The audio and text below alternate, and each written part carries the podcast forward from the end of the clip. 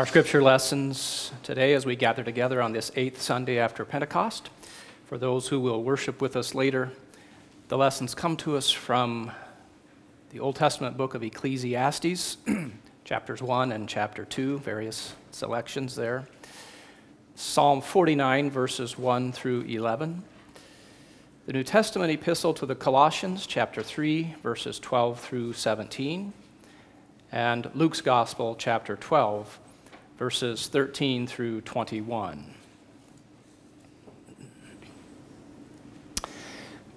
well, we find ourselves today deeply immersed in what Nat King Cole called those lazy, crazy, hazy days of summer.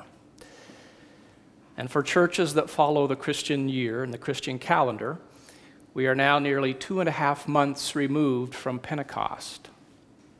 We are making our way through this long season of kingdom tide, or ordinary time, that season where we explore what it means that the Holy Spirit has come to empower the church to continue Christ's saving work. For those not following the Christian calendar, the long days of summer can have a similar effect on those of us who do, in that we find ourselves at this time of the year needing a sort of spiritual shot of adrenaline. And today, we get it. Roll up your sleeves and get out the cotton swabs and the alcohol, for the vaccine is ready. I'm not talking about the COVID vaccine either. Enter the preacher, and I'm not talking about myself. This preacher's name is Qoheleth, the Hebrew name for one who speaks to the assembly. The English translation of this word is the word Ecclesiastes. In our three year lectionary cycle, Ecclesiastes appears just once today.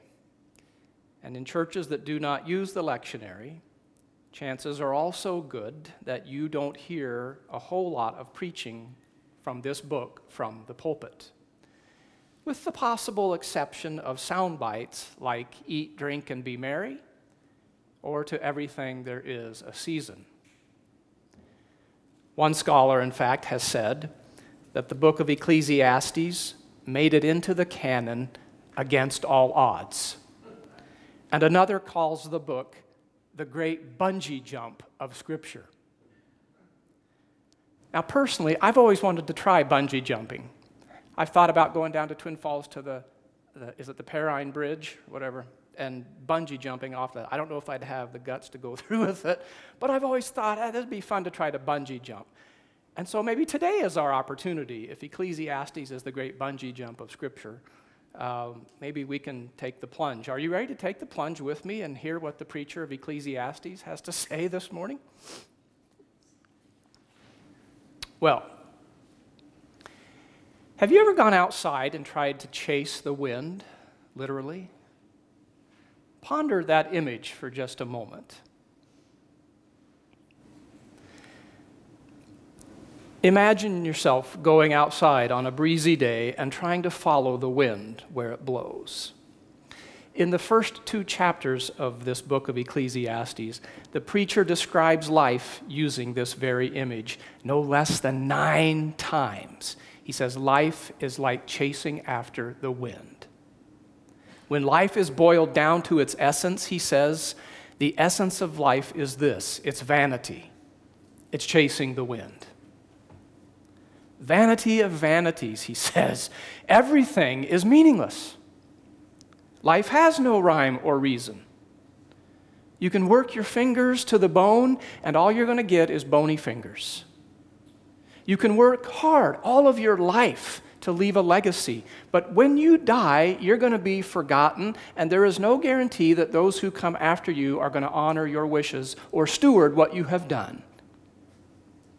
No matter how loudly you express the wonder of your individuality, it's all going to end up in ashes or a casket. Time marches on as it always has. Generations come and generations go, but nothing changes. In fact, says the preacher, if life is a game of cards, God has dealt us all a lousy hand. What is wrong cannot be made right, and what is missing cannot be recovered. In the end, if you want to understand the meaning of life, you might as well go outside and try to chase after the wind. Now, for those of us listening to his sermon here, we might easily conclude that this preacher is suffering from pastoral burnout. Listen to what he says here. What has been is what will be.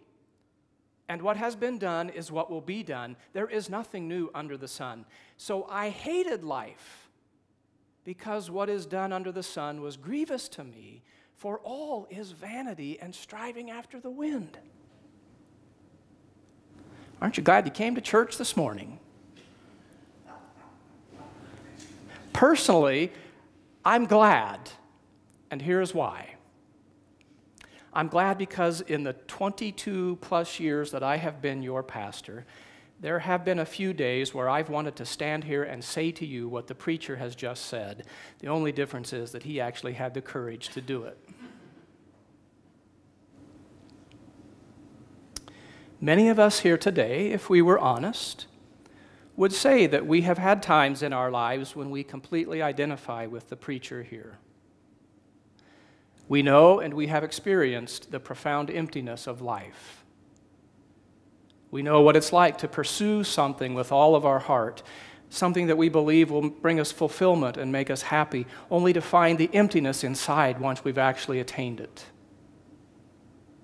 The reality is that the more we understand about life, the more painful life can be sometimes.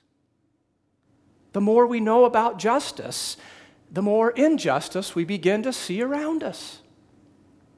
The more wisdom that we acquire, the more we realize how very much we do not know. The preacher of Ecclesiastes speaks with a candor and honesty that is sometimes lacking in the church today. he acknowledges that sometimes there are painful discrepancies between our faith and between the brutal facts of life.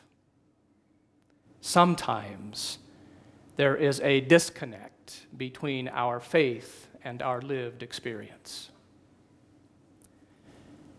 The preacher here, though, does not shun this disconnect. He does not try to sweep it under the rug and pretend that it does not exist. He is not afraid of hard questions, and neither should we be.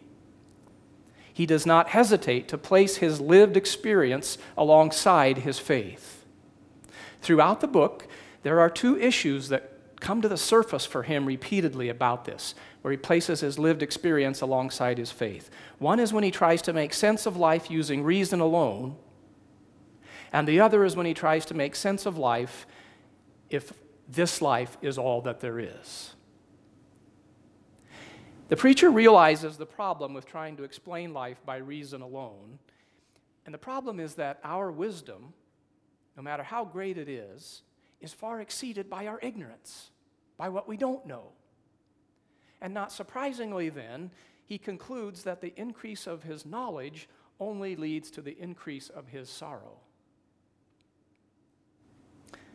Secondly, the preacher struggles when he tries to account for the meaning of life apart from the reality of death. It's good to work hard, he says. It's great to work hard in order to leave a legacy. But death is coming to all of us. And the reality is that you're going to be forgotten in time, and those left behind may not be worthy of what you leave them. They may not steward it appropriately into the lives of others. I think the preacher knows here that the only thing that you take with you into the next life is what you have given away in this one. The preacher's wisdom should not be lost on us this morning. If you try to understand and explain life in terms of reason alone, and if you try to understand the meaning of your life in terms of this life only, there's only one conclusion that awaits you life is utterly meaningless. You might as well try to chase the wind. Return with me for a moment to the beginning of the sermon where I quoted the preacher. He says, I hated life because everything that has been done is grievous to me. Did you notice something there? He says, I hated life. Past tense.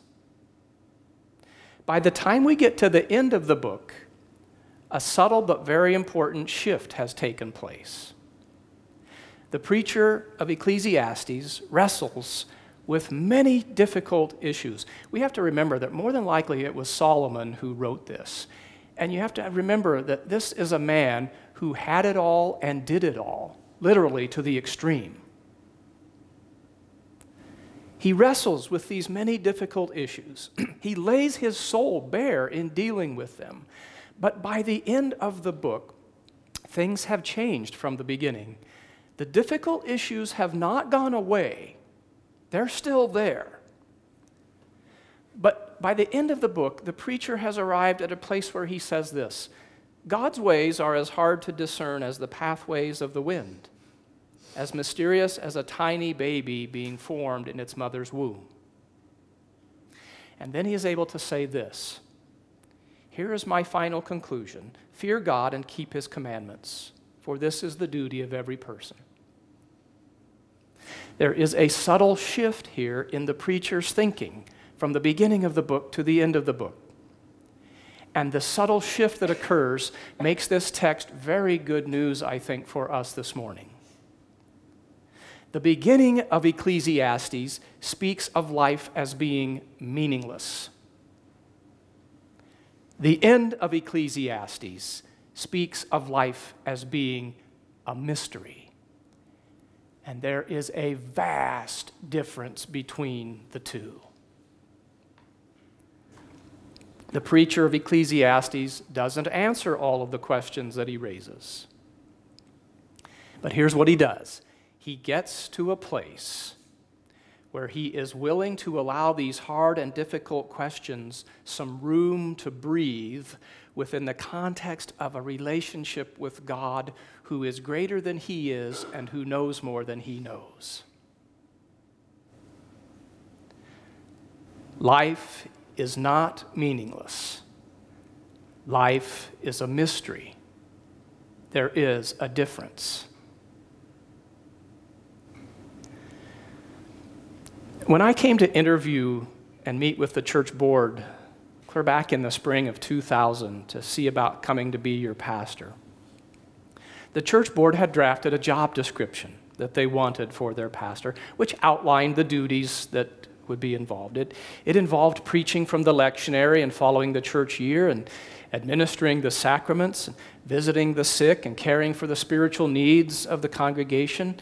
It involved marrying and burying and preaching the gospel and remaining true to the original vision of the congregation. So many things. And it was good. Those things were all good. They're very important. I've tried to live up to them and to live into them all these years. But do you know what I believe the congregation was really asking me to come and do when I became your pastor? If you could distill my job description down into a simple sentence, one simple sentence, if you could boil it all down, what am I to do in your midst? Here it is. The job of the pastor is to put a frame around the mystery.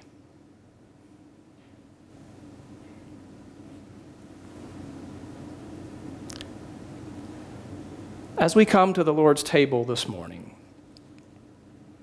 I invite you to come with faith. I invite you to come not as those whose questions are all resolved and whose issues are all settled, but I invite you to come as those who are willing to embrace life as a mystery, not as a meaningless chasing after the wind. At the heart of that mystery that we call life is a person named Jesus Christ, the one who makes himself mysteriously present to us in bread and wine. And in Him, all of life's puzzles and enigmas eventually find their resolution. In the name of the Father, and of the Son, and of the Holy Spirit. Amen.